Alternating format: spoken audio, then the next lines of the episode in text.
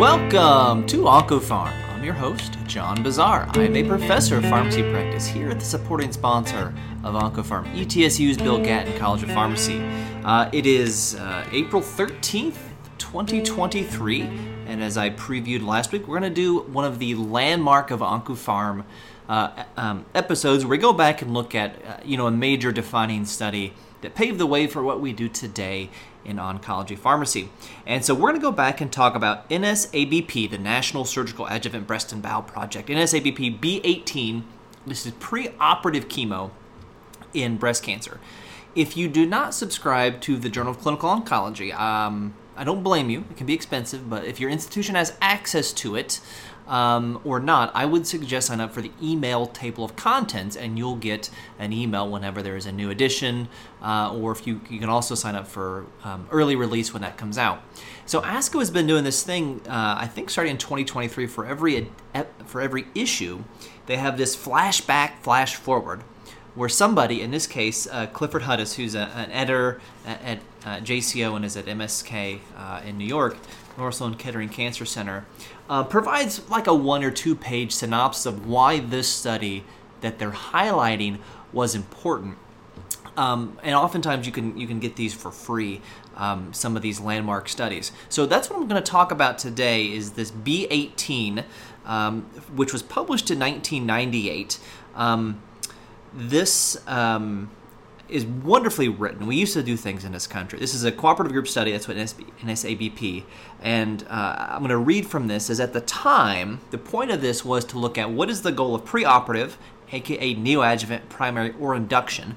They didn't even know what we're going to call this at this point. They hadn't. We, as a society, as an oncology committee, had not decided, uh, finalized the term neoadjuvant. So the primary aim was to determine if preoperative chemo could be more effective at prolonging disease free survival and overall survival. The second objective was to evaluate the response of primary tumor to preoperative chemo to correlate that, i.e., complete pathologic complete response, with disease free survival, overall survival.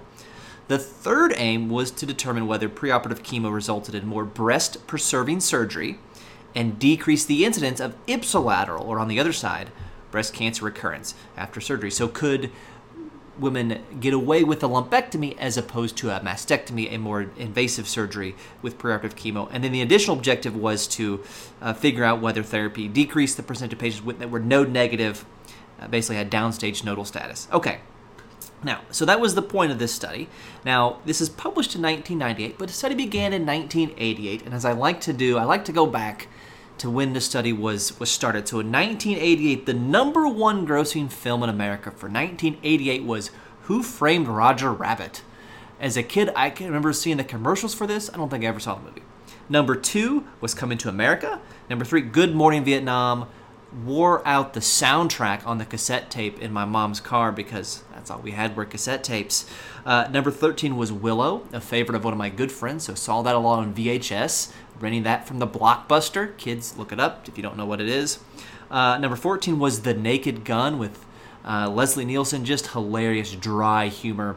Informs a lot of who I am. Number 17, Bull Durham, one of my favorite baseball movies. And the same year, this was number 23 in grossing, was Eight Men Out. Wonderful, fun movie about the Chicago Black Sox scandal. Um, number 19 was Rain Man, best use of the Cincinnati airport in movie history. And then number 23, big tearjerker, Land Before Time. Spielberg was involved in this, like all Spielberg movies. There's some some issues with kids moving away from parents and things like that. Okay, now we're not done with the historical uh, uh, look back. So the Billboard Top 100 for that year, the number one song was "Faith" by George Michael. Number two, "Need You Tonight" by INXS. Uh, number four, uh, Never Gonna Give You Up by Rick Astley, uh, which is featured in uh, It's Always Sunny in Philadelphia as a TV show, and also comes up in Ted Lasso. My favorite song on this Billboard Top 100 for the year at number 56 is Desire by U2, uh, which uh, which is a banger. Okay, so the, back back to the learning. All right, so the, the the chemo they're using in this study is AC for four cycles, not dose dense AC, not AC followed by paclitaxel. It's just AC. That's what we are doing back in 1988. So standard AC uh, every three weeks for four cycles, um, and then if you were uh, ER positive, you got tamoxifen 10 BID, 10 BID for five years, not 20 a day, but 10 BID. That's what the tamoxifen dosing was um, back uh, at that time. What uh, another thing that is really interesting here, if you look at uh, the baseline demographics, um, we actually don't have uh, ERPR status for the premenopausal because of of the, the uh, apparently the way they did the biopsy, they weren't able to actually measure ERPR positivity, and they're reporting this um, as uh, 0 to 9, 10 to 99, or above 100. Uh, which is how we did the time instead of kind of the dichotomous way we maybe think of it now. You know, most of these folks were um, were over the age of 50. It was 50-50 between premenopausal and postmenopausal. Uh, 80% white, 10% black, uh, and the rest other. Um, 75% were node negative, all right, so only 25% were node positive. So, um, so nowadays, many of these women in the area of, of Oncotype DX or MammaPrint may not actually be getting chemotherapy, and that needs to be put into perspective when I think when we look at this, how many of these women actually need therapy because they're stage one and stage two cancer patients. Um, 60% were, um, I think, what we call a T2 lesion, which is two to five centimeters.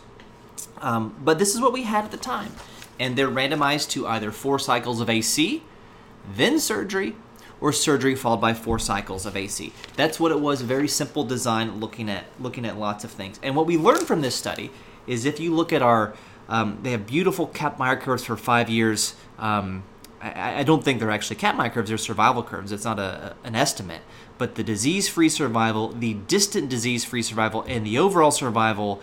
Um, the p-values are 0.99 0.7 and 0.83 i don't know how the p-values aren't exactly 1 because uh, by my uh, just naked eye the, the Kaplan-Meier curves are completely superimposable absolutely no difference in outcomes whether they got chemo first or they got uh, chemo after surgery um, i will also point out from a toxicity standpoint this is in 1988 this is certainly pre-Emend i think this is even pre-zofran um, 10% of people in each arm had 6 to 10 episodes of vomiting in a 24 hour period, uh, which certainly doesn't happen in, in the Zofran era.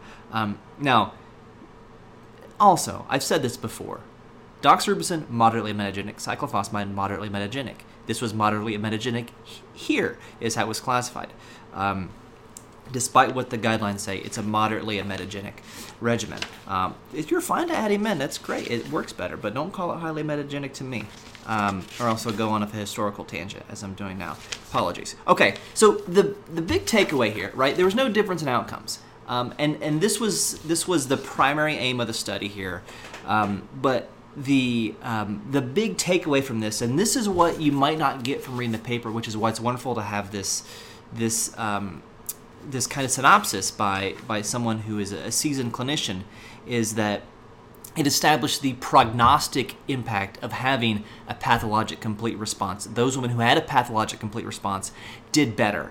Uh, those who had no response did not do as well. If you had a partial response, you did better than those that didn't have response. So it was really beneficial at establishing the prognostic value that if you if your tumor shrank or went all the way away with your preoperative chemo, you felt good that you were going to do better than the other. Now, as uh, as Dr. Hudis explains in this uh, editorial, said plainly, PCR at the trial level cannot yet serve as a surrogate for disease-free survival or overall survival, meaning it should not be used as a regulatory endpoint for approval uh, in in his eyes. The other really big point of this was that, and I'm quoting here from the editorial, that uh, in the decades since 1998, prospective clinical trials and a refined understanding of the utility of lymph node dissection have enabled us to add, to avoid axillary procedures uh, to the benefits of preoperative systemic therapy. So it doesn't happen as much anymore. But there was a time when it was really common for men to have an, an axillary lymph node dissection. You don't see that anymore because we know the benefit of giving chemo up front can make those nodes shrink and you um, you know, even if you're a candidate for radiation or not a candidate, we don't need to do those lymph node dissection, which would leave women having lymphedema because they could not uh, they could not have that lymphatic drainage. Uh, remember the first breast cancer patient I ever saw as a trainee.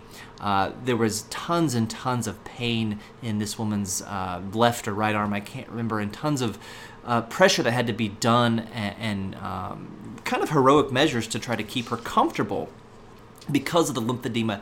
That was also one of the the benefits of preoperative chemo. Now this is stage one and stage two, and we often don't think of preoperative chemo for breast cancer. Um, you know, certainly in stage one disease, but but this showed what some of the benefits are for this. But I have to add the caveat here is that uh, for these stage one and stage two patients, this is back in in uh, 1988 going to 1998. Five year survival rate's 80% here. Um, now that's that's pretty good, right? That's pretty good. Now you add taxane, that's going to be even better. You add longer duration of hormonal therapy, that's going to be uh, even better.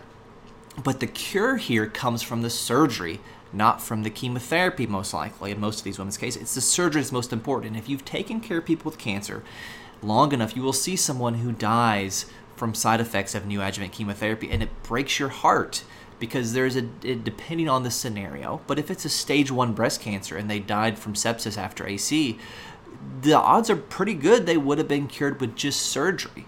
Um, chemotherapy increases those odds by 10, 20, 25%, depending on, on certain clinical characteristics. But it's the surgery that's most important. So we still need to be judicious and, and use good, I know it's redundant, good judgment to determine who are going to be the best candidates for, for neoadjuvant chemotherapy. Um, if you go back and read the study, it's not written the way studies are today. Uh, because it's written by the physicians. I should have mentioned this is Bernie Fisher, Bernard Fisher, um, who is a surgeon and did a, a lot of work um, leading projects that led to less uh, need for surgery and invasive surgery. So uh, one of the certainly one of the heroes of medical oncology, Bernard Fisher. All right, that is what I have today. Uh, I'll have the link uh, in the show notes to this, as well as the editorial, if you'd like to read it for your own, since I'm being uh, brief today. Um, but thank you so much for listening. Uh, you can follow me on Twitter at FarmDeetnip, and you can follow the podcast on both Twitter and Instagram at OncoPharmPod. And until I talk to you again, remember, doses matter.